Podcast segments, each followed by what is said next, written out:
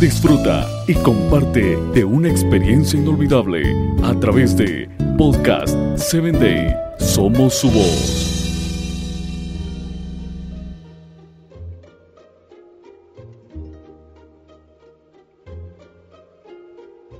Bienvenido a Hombres de Valor.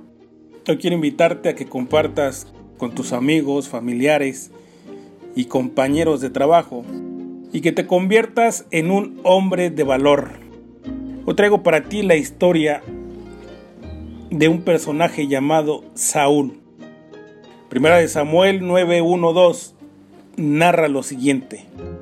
Había un hombre de la tribu de Benjamín, muy respetado, cuyo hombre era Quis, hijo de Abiel, hijo de Seror, hijo de Becorat, hijo de Afia, también benjaminita, que tenía un hijo llamado Saúl, que era buen mozo y apuesto como ningún otro israelita, tan alto que los demás apenas le llegaban al hombro.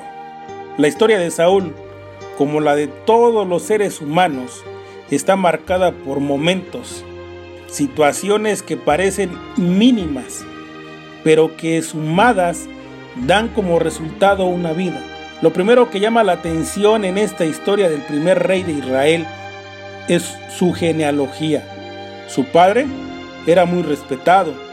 Dios conoce tu presente y también conoce tu futuro, pero no por eso deja de darte oportunidades únicas, personales y específicas para ti. Lo segundo que me llama la atención es como Dios mima a sus amados, por más que sabe que no es lo mejor para ellos. Queda en claro en el relato bíblico que no era el plan divino que Israel tuviera un rey, pero el pueblo quiere un rey. Entonces, Dios, en su amor, no les da uno cualquiera, les da el que el pueblo habría elegido de haber podido. Lo tercero que me llama la atención y donde quiero detenerme un poco más es en el hecho de que a veces nos preocupamos por burras cuando Dios nos está ofreciendo un trono. La inmediatez es un problema. Estamos inmersos en la cultura de lo inmediato. Mientras Dios nos busca para ungirnos como reyes, nosotros seguimos corriendo detrás de nuestras burras Colócales el nombre que quieras, dales el tamaño que te guste, píntalas del color más increíble, pero seguirán siendo burras.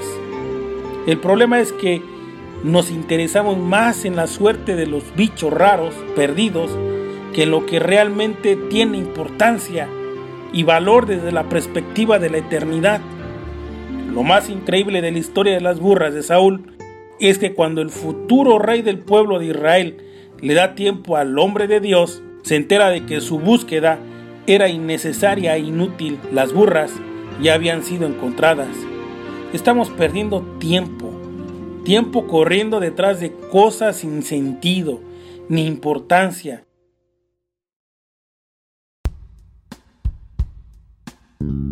Síguenos en www.podcast7day.com. Hasta el próximo episodio.